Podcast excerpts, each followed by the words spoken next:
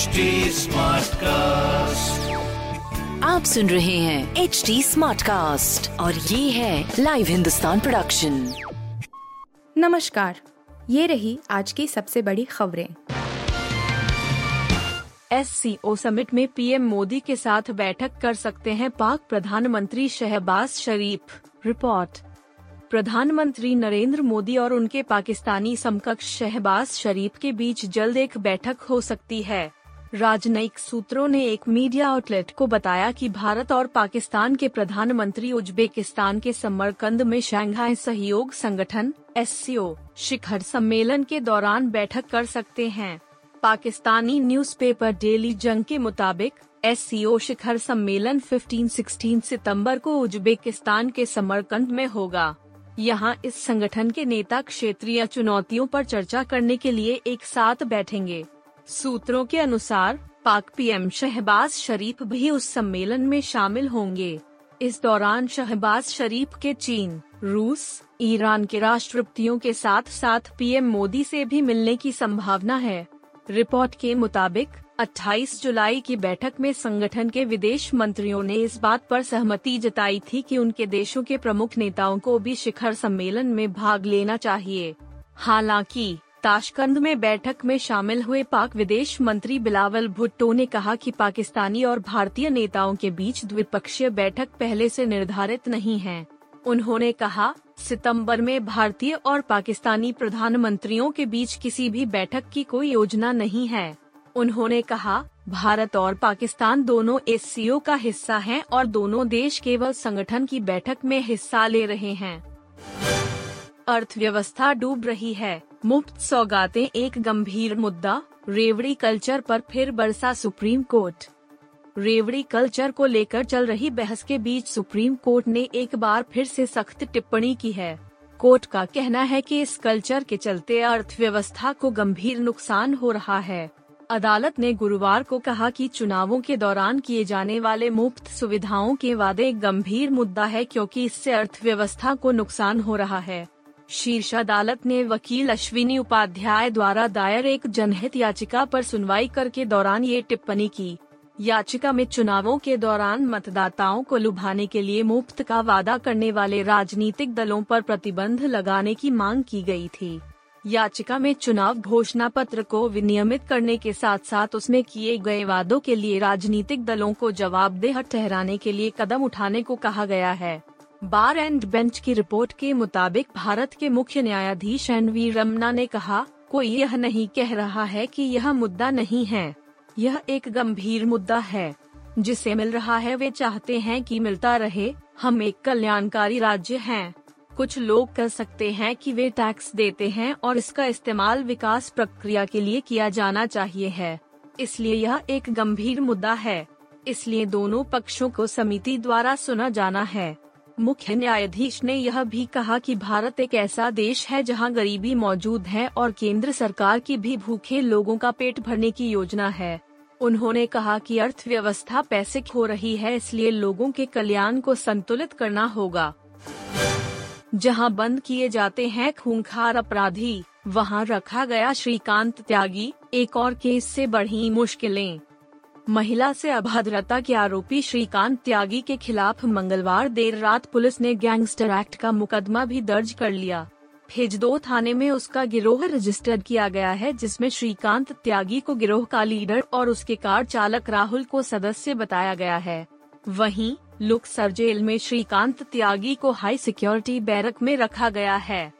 थाना फ़ेज़ दो के प्रभारी परमहंस तिवारी की ओर से श्रीकांत के खिलाफ एक और मुकदमा दर्ज कराया गया है, जिसमें कहा गया है कि उसका सक्रिय और सुसंगठित गिरोह है।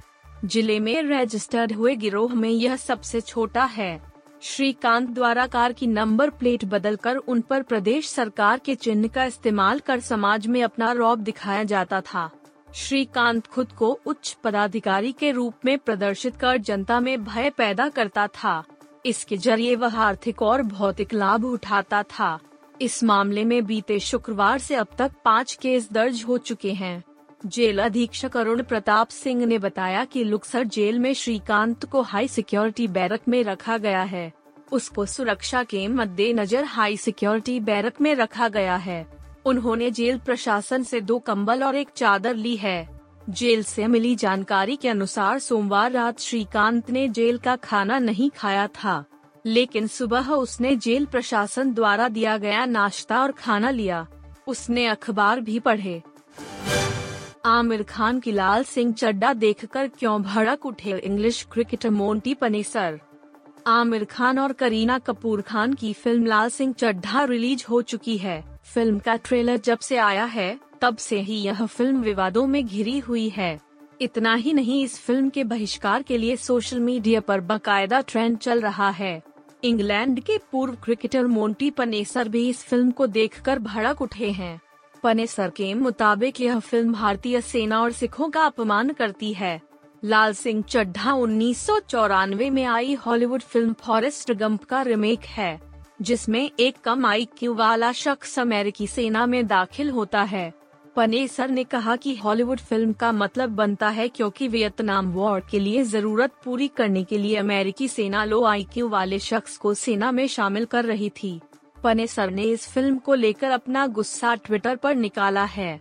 पनेसर ने लिखा कि यह फ़िल्म सिखों और भारतीय सेना का अपमान करती है। इस ट्वीट के साथ पनेसर ने बॉयकॉट सिंघचड़ा का इस्तेमाल भी किया है।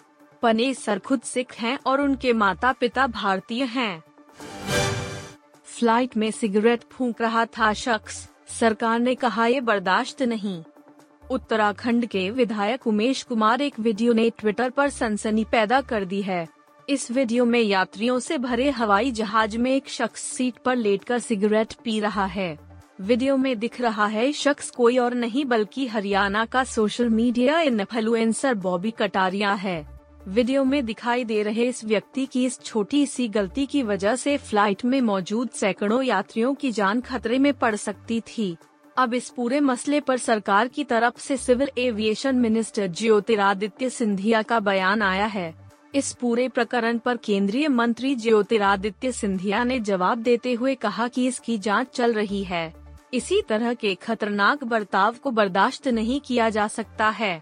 बता दें, यह वीडियो पुराना बताया जा रहा है। समाचार एजेंसी एन के मुताबिक बलविंदर कटारिया उर्फ़ बॉबी कटारिया ने दुबई से नई दिल्ली तक सफ़र स्पाइस जेट के ज़रिए किया था और वह दिल्ली 23 जनवरी 2022 को पहुँचा था। सिविल एविएशन सिक्योरिटी ने पहले ही इस व्यक्ति के खिलाफ एक्शन लिया था। फ़िलहाल यह वीडियो बॉबी कटारिया के किसी भी सोशल मीडिया प्लेटफॉर्म पर नहीं है। 11 अगस्त की दोपहर तक अस्सी हज़ार ऐसी अधिक लोग इस वीडियो को ट्विटर पर देख चुके थे कमेंट बॉक्स में लोग पूछ रहे हैं कि अधिकारियों के द्वारा इतनी बड़ी चूक हो कैसे गई? आप सुन रहे थे हिंदुस्तान का डेली न्यूज़ रैप, जो एच टी स्मार्टकास्ट की एक बीटा संस्करण का हिस्सा है आप हमें फेसबुक ट्विटर और इंस्टाग्राम पे एट एच टी या podcast at Hindustan Times dot com पर ईमेल के द्वारा सुझाव दे सकते हैं। आप सुन रहे हैं एच डी स्मार्ट कास्ट और ये था live Hindustan production smart cast